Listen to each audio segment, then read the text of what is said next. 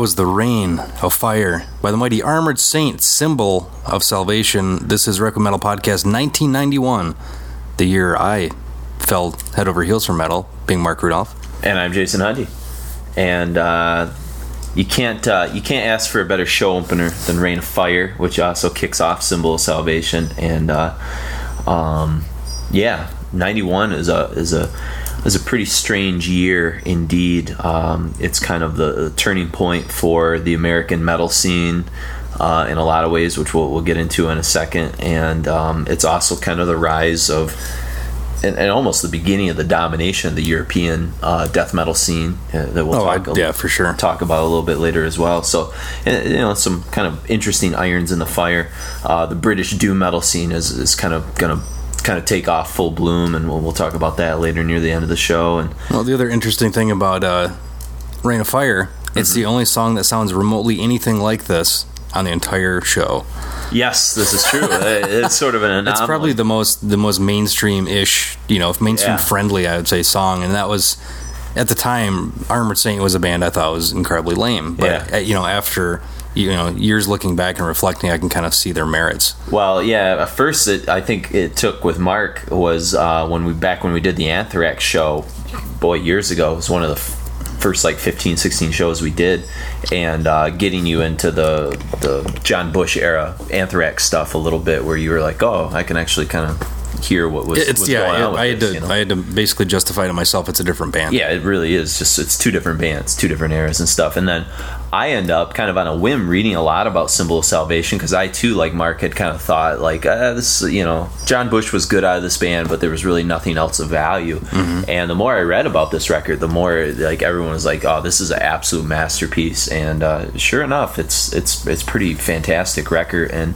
the story behind it's pretty uh, pretty interesting, kind of tragic. The guy who wrote most of the music, one of the original guitar players, died. Um, I can't remember. If, I want to. It was right it. before it was released, wasn't it? Well, it was. Or before, no, before it was recorded. Before they went to record it, and so then they, they basically it took them like three years to get this whole album like basically together uh, the way that they were sort of satisfied. And Dave Jerden actually recorded it, who went on and did stuff with like Jane's Addiction and um, did, did some like bigger records, I guess. I think know? that's why it seems kind of like a, a piece out of time as well. It's, yeah. You know, it comes out in ninety-one when it really should have probably come out in eighty-eight, eighty-nine. Back when and, it uh, would have sort of probably made a bigger in. thrash yeah. metal kind of, kind of uh, you know, would have had a bigger impact indeed. So, but, you know, it's it's kind of a weird way of opening in a sense, because it is sort of an anomaly. But the anomaly about nineteen ninety-one, if we're talking kind of history here, and uh, trust me, it, it you know, nineteen ninety-one, this is, if you've been counting down, this is the third, uh, third, I guess, most greatest Uh, it's starting to sound like Sean Hannity. Year, yeah. uh, the the the third most important in our frame of reference. Yes, year of exactly. metal, and it gets tough. You know, the the, the these top four, uh, bottom four, I guess you should say, got got really kind of tricky. And so um, between this and, and the top two, we, we did a lot of I don't know, a lot of back and forth. Let's just put it that way. Him and Han, and yeah. But some other records that sort of came out in the American scene, uh, and we'll talk first about the American scene and then kind of work our way towards Europe. But, um, you know, this was a year that saw, you know, Overkill's Horoscope, which is kind of another, uh, I guess, late late thrash classic, you know, that had it been released maybe a couple years prior, I think people might have appreciated Overkill uh, Horoscope a little bit more. The Horoscope did really well, though, too. Yeah. But because again, there was those, those hangers-oners, sure, yeah, you know, that didn't want the want to let, want the scene to go, didn't wasn't jumping, you know, glomming onto, you know, things like Pantera or anything else that was kind of turning in different directions. So yeah, no, and that's a, that's a good point to make, because you know, in a strange way, you know, this is sort of like we have just seen the peak of thrash in nineteen eighty-nine, nineteen ninety with some kind of thrash metal like epic classics like Seasons of the Abyss and Rust in Peace mm-hmm. and and Peace of Time, uh, Persistence of Time and things like that, and then you're also seeing kind of the death of you know cock rock. And we'll we'll talk oh, about yeah. that in a moment. You know, it's, so it's a really kind of a transitional year in the American scene, you know, indeed, and that's why we want to start off with something as like strange as Armored Saint. You know, well, and grunge pretty much took the blew the, or took the wind out of the sails of cock rock and thrash well, too. I, I should say there's there's four kind of big records that we should mention, and we're not playing anything off these four records, but I think these four records really changed the entire decade of nineteen ninety-one. One, I guess I'd start with the least important, would be Skid Row, Slave to the Grind, and the only reason I mention that is it debuted at number one. And that was sort of an anomaly at its time for something as heavy as Slave to the Grind to enter the Billboard charts at number one. Mm-hmm. I think it signaled in a, in a strange way that, like, maybe the American scene was ready for something heavier. And then kind of on the heels of that, Metallica Black record comes out, and that mm-hmm. really oh, just the, the floodgates mainstream are sort of acceptance pouring. for yeah heavy metal. And then you had the Guns N' Roses Use Your Illusion records one and two put out this year, which is sort of like the, you know, it's almost taking the the essence of like the eighties. I don't want to say cock rock, because Guns N' Roses was, was better than that stuff in a way, but it took like all the excesses of the eighties. Well, they took said, like the good things of Motley Crue and records yeah, full yeah. of just excess, you know, like everything we possibly can pour on you. And and people loved it, you know, they absorbed it, but it but it felt like those records were out for like three years. They were like singles just constantly mm-hmm. coming off of it. And then of course the the notorious record that, that some metalheads blame for a lot of, you know, troubles, but you know, I, I say it, it was reproductive and uh, um, rebirthing in a way, and that's Nevermind from Nirvana was was released this year too. And so, um, you know, I won't go into all the stuff that that record did because we've already talked about it before. But then a couple other kind of non-metal-y things that would that sort of like really make this a strange year too is you have My Bloody Valentine, Loveless, Slint, Spiderland, and a favorite of yours, which is Ned's Atomic Dustbin, Godfather. Yeah, one of I think uh, it breaks down all barriers yeah. as far as people that like cool uh, record like rock music and, you know, indie rock, pop, mm-hmm. anything. And I think Loveless and Spiderland do the same thing, and those have incredible influences, especially on like the British scene and and, and the doom scene, you know, like the Catatonia, the Anathemas, etc, et cetera. Uh, and then one other weird sort of anomaly I should mention is this is the year that Anthrax's Bring the Noise comes out. Or, yes. And that was sort of, you know, historically uh, pretty important, you know, the crossover with Public Enemy. I mean, it's a it's a little bigger than, say, like what Aerosmith was doing with Run D M C in terms of what it meant to metal, you know. Well, I think it the made, song meant something, too. Sure. It it wasn't just, uh, you know, okay. Redo and Walk This Way. Yeah, yeah, yeah, exactly. They actually really merged yeah. totally two styles and, and things together. So, you know, those kind of things really, you know, as you can see, though, just that what, what we just mentioned there is like a sea change that's happening in ninety-one. You know, other American things, you had C O C's Blind, which is the introduction introduction of Pepper Keenan from Down and C O C fame. Primus. And the vocalist, uh, Carl something. Uh, Carl A- uh, Angle? Angle? Something like that. That was oh the one God. record he was on, I think. Yeah, yeah. Uh, you know, and, and some some cool stuff on that. I mean, it's a it's a really well produced record. Uh, Primus, Sailing the Seas of Cheese, their kind of first full length, which had, you know, Cheese the Race Car Driver and some other kind of big well, stuff. Well, and the Possessed reference, or uh, uh, you know, Larry Lalonde Larry from Lalonde, Possessed, yeah. yeah. Uh, Soundgarden, Bad Motor Finger, which kind of put them really on the map. You know, Monster Magnet, Spine of God, uh, Slayer's, you know, Decade of Decadence, which is one of the few... Decade of Aggression. Decade oh, of Decadence is a That's Motley Crue's great sense. That's so funny. Uh, it's late at night. I wrote uh, down my show notes, uh, the wrong thing. Uh, but Decade of Aggression, that's one of my favorite live things. I don't listen to a lot of live records. You know, my favorite that, live Slayer's Live Undead, still. They're both great, but Slayer sounds great Fuck live. Fuck the pen, man. You got to die by the sword. Exactly. Exactly. You know, uh, we were quoting from War Ensemble earlier. The, gotta help each other out out there, man. When you see your brother going down, help him up, right? Yeah. Um, Neurosis' Word is Law. Ozzy Osbourne kind of made his, his comeback with No More Tears. Uh, Cancer put out Death Shall Rise. Malevolent Creations, Ten Commandments. Immolations, Dawn of Possession. Solid, really solid record. Yeah, great. You know, again, if we had, you know, twenty extra minutes, it probably would have been one of those records competing for a song in there. Iced Earth, Night of the Storm Rider, Dark Angel, Time Does Not Heal, Prongs, Prove You Wrong, the kind of really the debut in a way of Typo Negative, Slow, Deep, and Hard, and then Cannibal Corpse, Butchered at Birth. So there's still a lot of things kind of happening in America, you know. Well, and this was, I mean, you know, as as kind of like all-inclusive as it seems like scenes are nowadays, as far as like, you don't you ne- don't necessarily have the kids that just listen to rap music. It's not so divisive as it is, as yep. it was back in the day. And but uh, things were really genre-fied at in, this point. It know? was, but in the nineties, at least, like, you know, hanging out with, like, you know, we'd be riding around on skateboards listening to Ice Cube, Carcass, like Mordred. Yeah, I mean, it was, it was like across the board, like what sure. anything that w- that was remotely like heavy. It didn't have or to be edgy, like guitar almost, heavy. You know, yeah, or, yeah, like yeah. or you know, Public Enemy. A lot of this stuff. It totally made sense to listen to all this stuff together. Yeah, and this is when that sort of st- that that kind of eighties stigma of punks and metal kids can't hang out, rap fans and metal fans can't hang out. All the walls kind of fell down. All that stuff is starting to crumble. Yeah, and I, I think it came down to attitude more than anything. It, there wasn't about like, well, these guys play hard rock and we play, ra- you know, play rap. We perform rap. Mm-hmm. and that's this, where this didn't exist. And that's where, like, I'll take a, a record like, say, Nirvana's Nevermind or Slint Spiderland or My Bloody Valentine Loveless, and I'll say in an essence, in attitude, those records are way heavier than a lot of the late eighties sort of like popular metal stuff that was coming. They out. Pushed the boundaries further than other yeah. people were at the time, you know? For sure. I mean. I, you know, Warrant called themselves a metal band, but Warrant didn't have anything on the balls that you hear on like a song like Territorial Pissings from Never from Nevermind, you mm-hmm. know, or anything that Nirvana was putting out on Bleach, and you know, same with probably some of the stuff on Ned's Atomic Dustbin, you know, and the the Bring the Noise with with Anthrax, you know, as critical as people may have been of how like maybe novelty it was, that that song's got a, a a lot of heaviness, a lot of attitude, and there's a lot yeah. of fierceness to it, you know. In hindsight, we laugh because well, we've heard too, it so many times, yeah. you know. But yeah, it's a it's a groove song, you know. So, but, Scotty uh, Ian's right, little rapping, yeah. yeah, that's just true. He he pulls it off. He pulls it off. But this is this is like a real big year for me because I'm sixth grade. I'm buying Metallica. I'm buying Queensryche. I'm starting to listen to Megadeth. I'm really.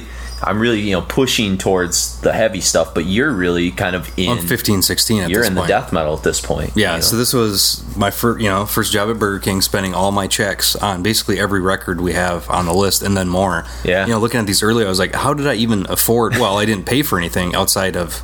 True. Junk food and uh, yeah, you didn't have records. A car and other yeah, I didn't have too. A car, or, you know, insurance and that kind of stuff. Yeah, the good old days, the nice days. But this was like, you know, at the point where you're buying stuff on import, like you go buy, you know, a Morbid Angel record and it's twenty four dollars import in a long box. So it was like you had to really pick, you know, wisely, because mm-hmm. I know a lot of people that like, you know, they pick up. I can't even think of a, an absolute turd record, but some import that's, you know, sitting right next to Bolt Thrower and it's just garbage, and we're just going by covers. Oh yeah. Oh, this cover looks cool. It's kind of a crapshoot, but... Yeah, yeah. Grindcore Coon, I went by covers a lot, too, you know, and it was like, which one looked the most evil, but yet, like, still had maybe an, a hint of classiness, you know, so yeah, there's some metallic uh, death rings going on in the background here. But, you know, so...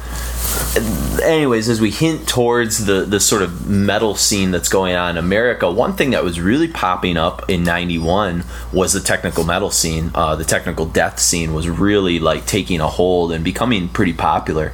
Because I think what had happened is you're moving from the brutality of death metal from the late eighties, mm-hmm. and it's just this constant refinement. And this was really, I think for some death metal people, the only place you could go. Because it's like, at a certain point, how much more brutal can you be than like Leprosy, you know? Or well, or, that's when you know Sweden comes into the picture. Well, yeah, and does, does and adds the groove and. Well, it's where instead of taking yeah metal, they take there's all these punk bands that ended up turning into death metal exactly. bands. You know, and Napalm does yeah. the same thing with grind and stuff over in, in Britain, and but in America, it seemed that that where the extreme end went was towards technical death metal.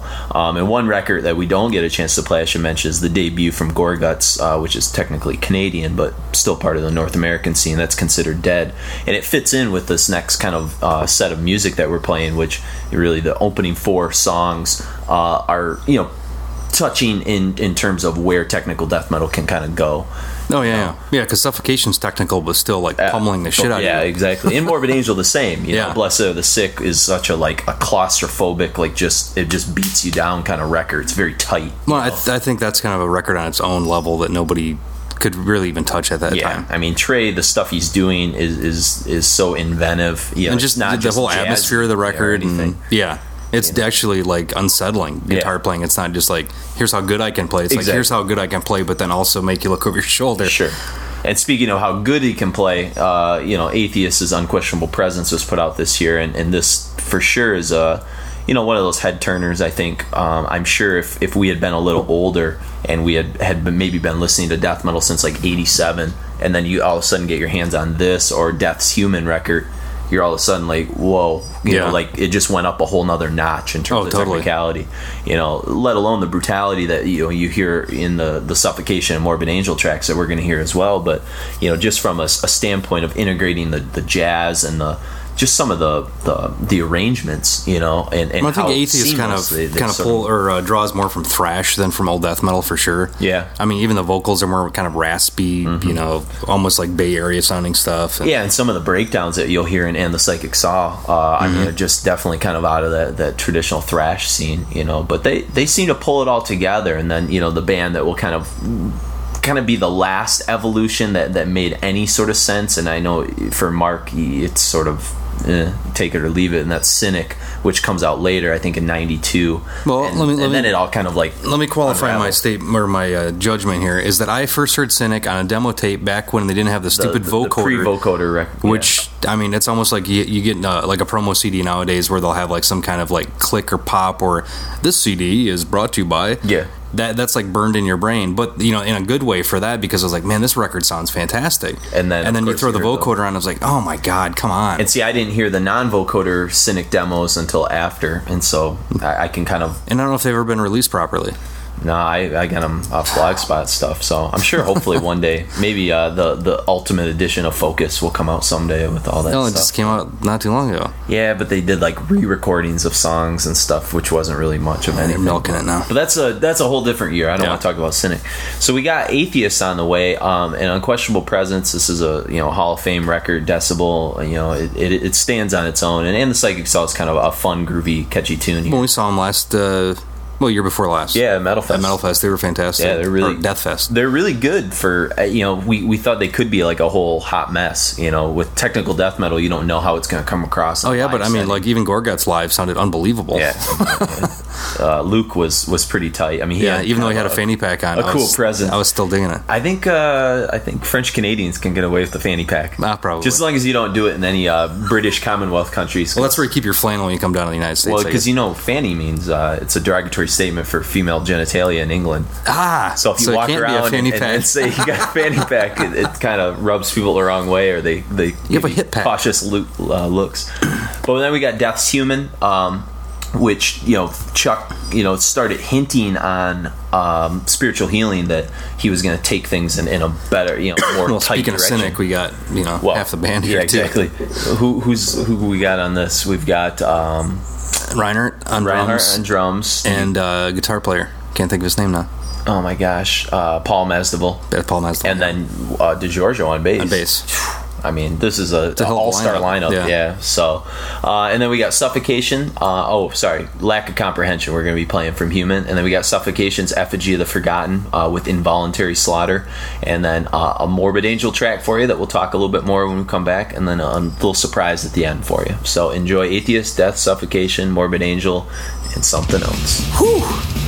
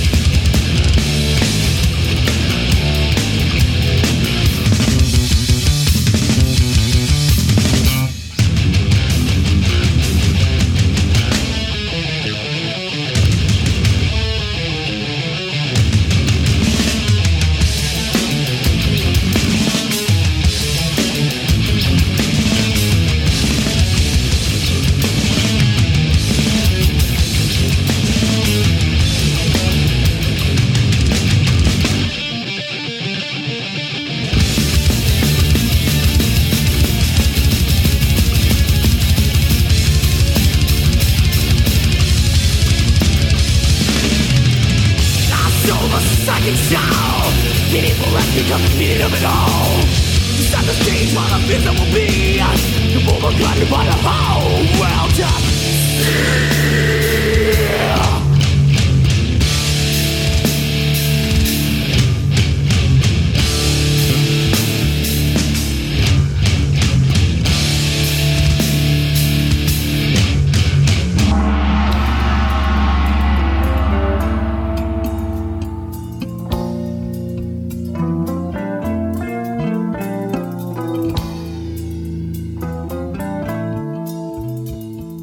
Thank you.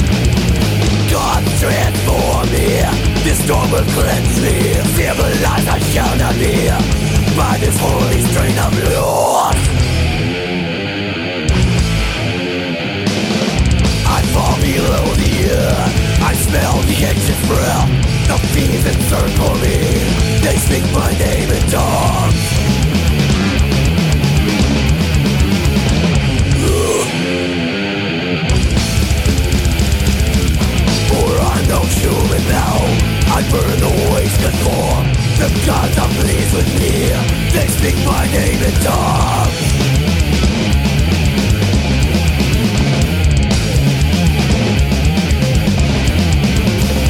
Oh, I'm the seer.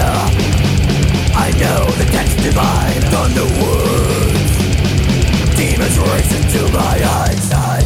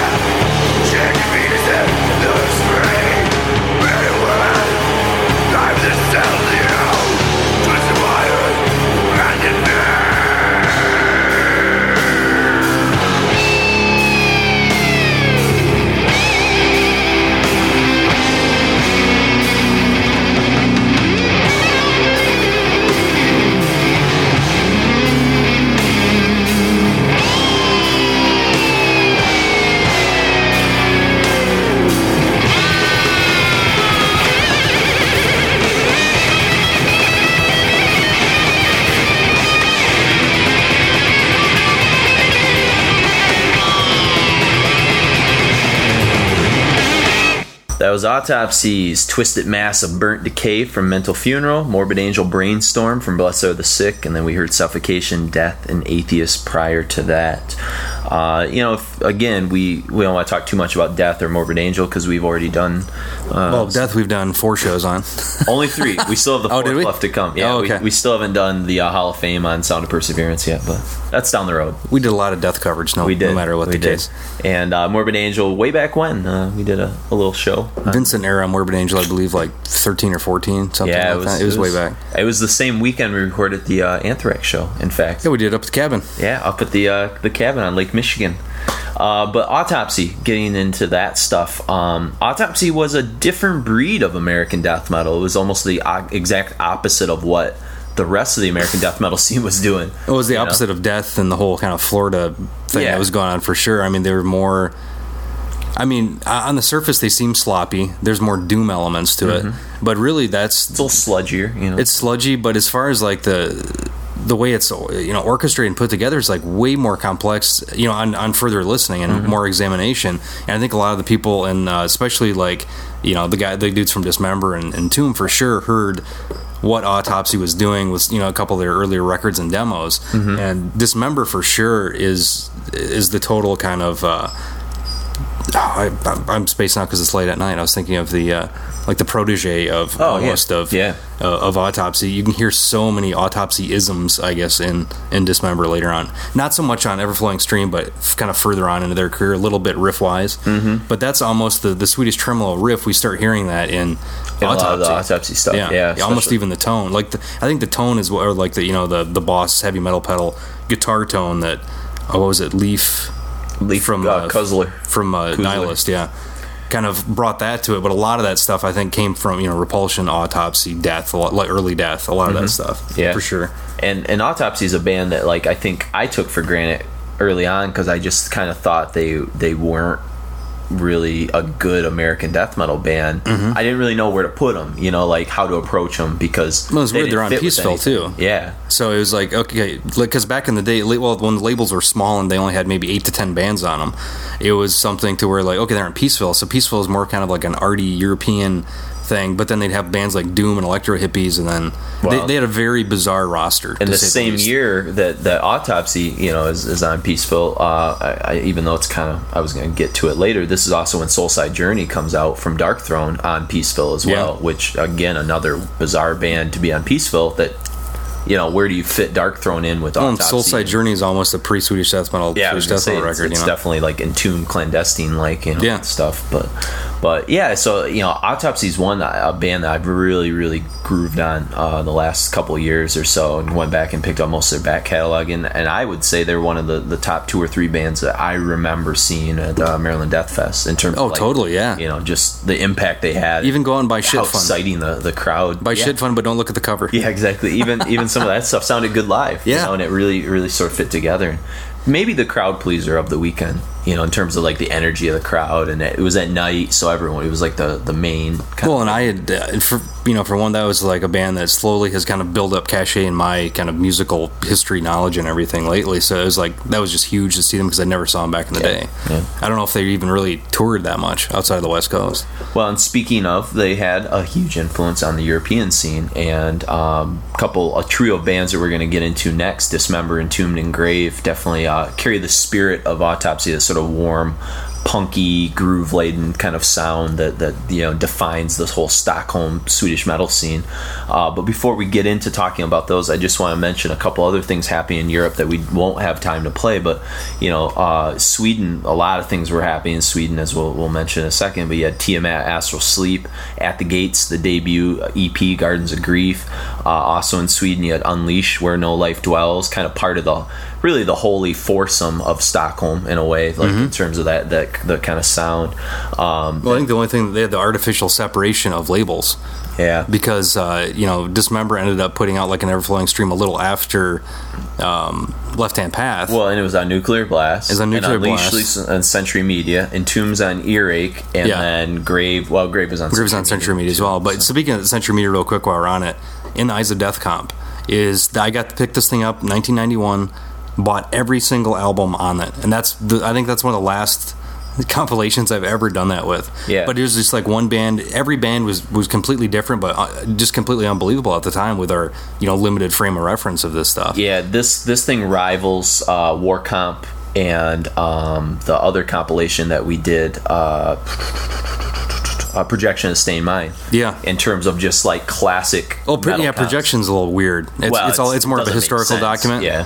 But uh, yeah, I mean, this has stuff that's that has not been released anyplace else as well. It actually has stuff that's been on the sure, and some of the some of the too. Stuff that it's putting out are records that I was going to mention. But you know, Unleashed, Asphyx, Tiamat, Morgoth, Grave, and, and even Loudblast yeah, from France. Yeah, but you know, so Morgoth's Curse came out this year. Uh, Asphyx is the Rack.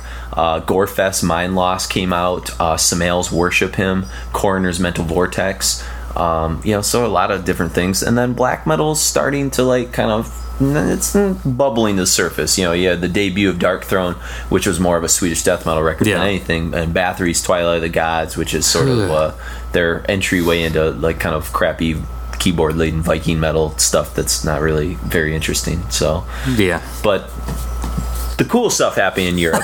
Okay, back to Stockholm. Uh, uh, we've talked a lot about the Stockholm scene. If you listen to our uh, Entombed Hall of Fame uh, Left Hand Path Left Hand Path show and our Dismember show that we did quite a quite a ways back, and so of course it's defined by the warm sort of sound, the boss uh, the boss pedal that Mark was making reference to before, and you know these three bands I think are, are the best torchbearers of that sound: Dismember, Entombed, Grave. There's a lot of well, they're they're three very different torchbearers of this. I mean, Grave, Grave kind of predates everybody.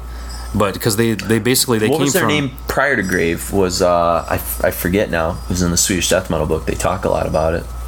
I forget well, now. But well. they basically they the, the three dudes that were in that is uh, Jörgen Safstrom. Um, oh God, I'm totally Jens. Okay, there's three dudes in the band. It, yeah, it's late. Yeah, you can look it up on Wikipedia or something. But they basically lived in this little island.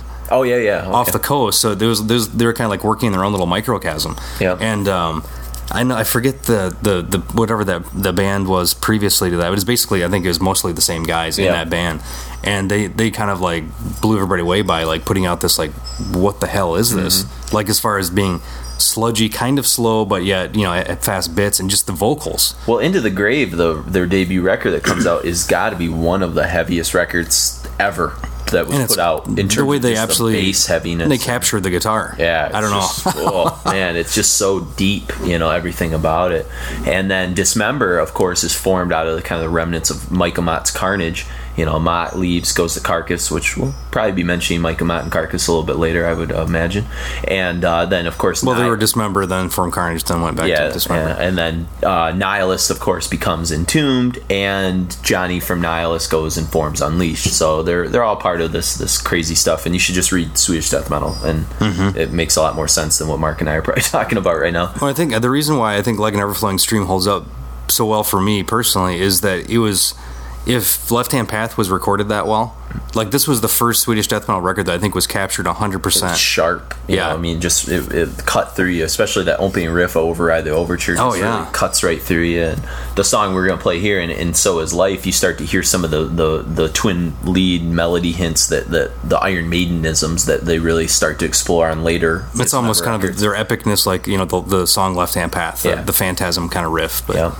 And uh, and then Clandestine from Entombed, which is kind of a controversial record for some people. I think the songs hold up really well in terms of songwriting. Vocally, you know, it's okay. It's hit or miss, but but the drum performance by Nicky is just so well, he's been he's been over the top. Yeah, he's know? been quoted so many times. I may like basically he wrote it overly complex where it's hard to play live. Yeah, it's not even like it's not like a, a real technical thing where you can you know you're playing you know a certain beat on this cymbal and this and this. It was just. Purposely complex yeah. stop start, really weird rhythms. It stuff. Reminds me of the first time I heard Remission from Mastodon. You know, yeah. And the first couple of times I heard, it, I'm like, how can he do this drum stuff? Then you see him live, and you're like, okay, he's got he's got an approach. He's got like a he's, flow. But, he knows. But Nicky was all. It was almost like he had some kind of like body memory it's to remember jerky. How to do these. Yeah, things. It's yeah. a really jerky sort of record. You know, and uh, fortunately for us, when we saw Entombed back in Maryland a couple months ago, they played quite a few songs from Clandestine. They played like five. They played Stranger Hands. Yeah, they played did play Stranger Hands, which we're uh, gonna play it. Uh, Uh, and Stranger Eons, people could hear this prior to Clandestine on the Stranger Eons E P, correct? Mm-hmm. Yeah. So, which featured Had like Dusk, Dusk and, and Shreds of Flesh. Flesh. Yeah. So Dusk and Shreds of Flesh are two of their faster. Yeah, and they songs. played Shreds of Shreds of Flesh uh, live. God, did they? Yeah, it was awesome. Well, they did. That's right. But anyways, uh, enough about Sweden. We'll uh, we'll let you uh, judge for yourself with Dismember, Entombed, and Grave. And then we've got a sort of a trio of oddballs from around the world uh, that we'll we'll come back from and, and talk about those when we get back. So enjoy. And So Is Life from Like an Overflowing Stream from Dismember, which I should mention if you uh, picked up uh, recent issues of Decibel, the one where Mark... Number seventy. Mark did the cover, uh, the Danzig cover. There's a Hall of Fame on Like an Overflowing Stream, and you can read a little bit about that. And then we've got Entombed, Stranger Eons from Clandestine, and then Haunted from Into the Grave, the debut from Grave.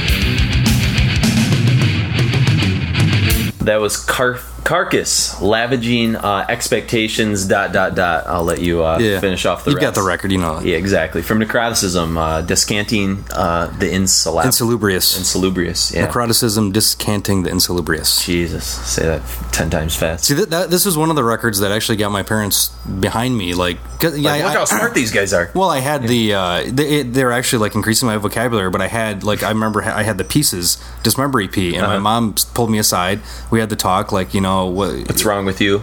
Well, basically, you, just like ex- explain this to you, me, and I I, I talked animals, to her for you know. twenty-five minutes about how I got into it, and she's like, okay, yeah, and I, I never I never heard another thing about it. That's funny. I I didn't have that conversation. I think um, I had it when I was younger with like Motley Crue and, and some of that stuff, but mm-hmm. I think the the satanic stuff, like my mom just never. Not even satanic, well, I was buying just, the T-shirts and stuff at this point. I, I had Dismember really big on my car in the back window. Yeah, I was Entombed on the front. I kind of, you know, grazed into it. You know, the only thing I caught some flack for uh, was my uncle with a Danzig bumper sticker that had like a like a demon head and a cross probably really? on it and stuff. Yeah, that Danzig's huh. weird. He rubs some people the wrong way because he's, you know, such a whatever. Yeah. But then uh, before that we had Sepultura, Infected Voice from Arise, and Pestilence's Twisted Truth from Testimony of Ancients, and then we had the uh, Swedish trio before Grave, Entombed, and started things off with Dismember. But uh, I guess we'll go backwards first. We'll talk about Pestilence for a moment, when the Dutch kind of metal scene, which is Asphyx and uh, Gore, Gorefest were part of, and Thana- uh, Thanatos. Thanatos. Uh, but this record was really huge because it had a lot of crossover appeal. It, it fit with the technical metal people. Yeah. It fit with the thrash metal fans because it had enough catchiness to it. It well, and Consuming Impulse fans. Was the first thing I heard, and back in the day, it was like through a tape trade, mm-hmm. and it did not do anything for me. It was so kind of one-dimensional. It seemed like back at the time, everything almost was on the same sound sound wave mm-hmm. level or something. Now, it sounds, but then, yeah. though it sounds great now, going back and listening to it after the fact, but then hearing Testimony of Ancients, that was one that really got a lot of a lot of play. And that was something like, you know, this and uh, Sepultura both came out on Roadrunner mm-hmm. this year, which is a pretty diverse uh, kind of offering. And they were Same starting to... Immolation, Dawn of Possession. They yeah, they're kind of like pulling, calling all these all these different artists from different, like, areas of the world. And Sepultura mm-hmm. Arise, in my high school, was probably the... the the record everybody had that was remotely into heavy music at yep. all. It yep. sold huge. Yeah, that that record, I feel like Arise and like stuff like, you know, probably Cowboys from Hell right around the same era. Those were two records that were big gateway records. But Arise is way heavier than Cowboys, you know, mm-hmm. with death vocals and different things. So that was that was such a bridging Well, record. The whole weird thing is that the big thing was, oh, they're from Brazil? Yeah. That that was a selling point yeah, for people. It was. It was. Because who the hell heard of any band from Brazil yeah. when you're sixteen years old? I know. Outside of maybe a pop singer or something. And, but. I mean, they wrote good songs. You yeah. know, I mean, like Dead Embryonic Cells, Arise, you know, there's a lot of great songs on this record that it just, it holds up solid. I mean, it's it's not that much heavier than Injustice for All, really. It's just the vocals like are slightly more gruff. Yeah. Yeah, that's, that's it. it. You know, but... And then, of course, Carcass's Necroticism, uh, which we've talked a lot about in, in past shows and stuff. But this was, you know, joining of Mike Amott with the band, uh, so it got a lot more technical. It got a lot more. Um, uh, well, they, I, they, the I think melodic they, is the word. They I'm jumped headlong for. Into their image as well, yeah. Yeah. but but also kind of like classed it up a little bit from the spatter covers and. Yeah, yeah, and then you know throwing the the medical samples and things like that in there, but uh, you know. This is this is an epic year, and definitely these are our Hall of Fame records, you know, that we're yeah. talking about here. Um, well, we're running short on time. I should mention that uh, in terms of the British scene, which Carcass introduced, and we're going to close things out with a trio of British uh, bands. Uh, Napalm Death and the Utopia Banished was also released this year, and Pitch Shifter Industrial, which are uh, we, we was probably one of the last songs to get axed from our set yeah, list. Yeah, just purely of kind of, you know, it would have been interesting to kind of show yet the other kind of like end of the Godflesh kind of spectrum. Yeah, but. yeah, and a uh, great record if you haven't heard it, definitely get it. But you can get um, it for like a dollar probably. Yeah, probably. We're going to close out with a trio of British things, and these are bands that we've talked endlessly about, so we don't need to go too much into their history, but we've got Bolt Thrower, Cathedral, and Paradise Lost, and this was uh, when War Master came out, and we're going to be hearing Shreds of Sanity.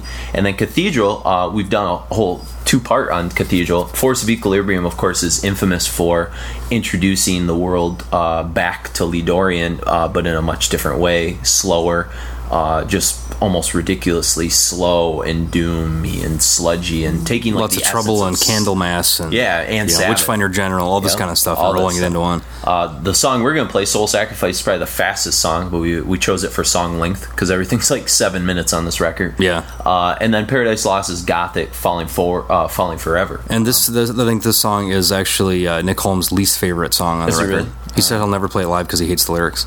Okay, well, I'm glad we. I'm glad Although we chose I like it. the song. I, I think it's a pretty cool song. There's not a bad song on that record, I don't think. What are your thoughts? Uh, you're you're kind of big on these three bands. Any any closing thoughts for the, the listeners out there? Uh, it just gives me uh, warm feelings of that, you know, nice time in my life yeah, I when I didn't have to worry any, about except how how could I scrape together eighteen bucks to buy another Bolt Thrower C D.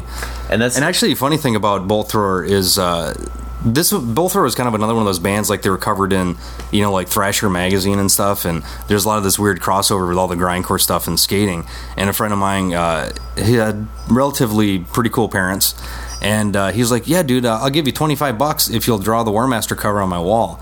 And I painted the whole oh, thing on his on his wall, and Mom came home and didn't really. Uh, I don't think she understood the breadth of what decapitations and, you know, people being impaled and all this stuff on the cover. But I think I have a I have a Polaroid of it someplace. Did she dig, so she, he got in trouble for it then for the drawing or no? Well, just the the graphic oh, nature of it. They were church going folk and whatnot. So it's uh, entertaining. It.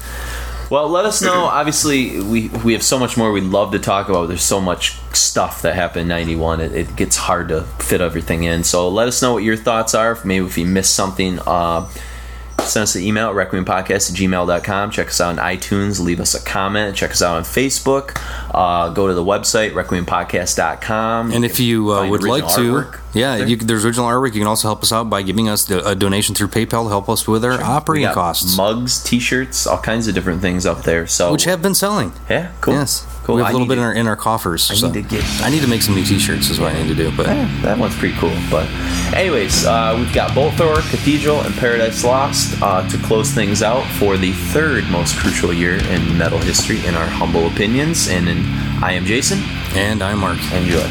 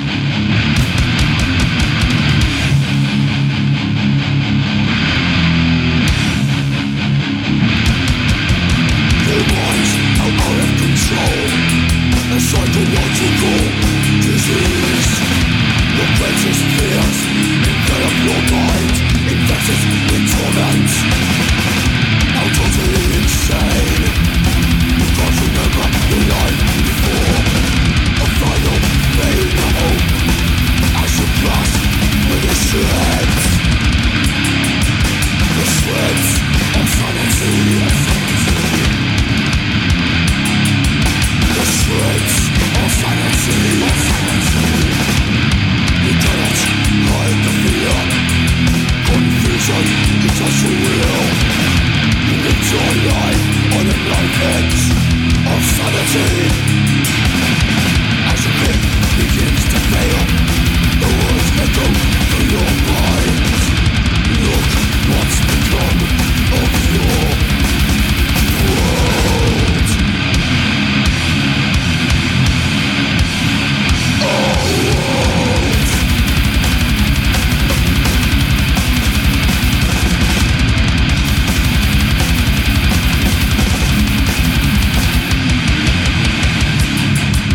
the slint.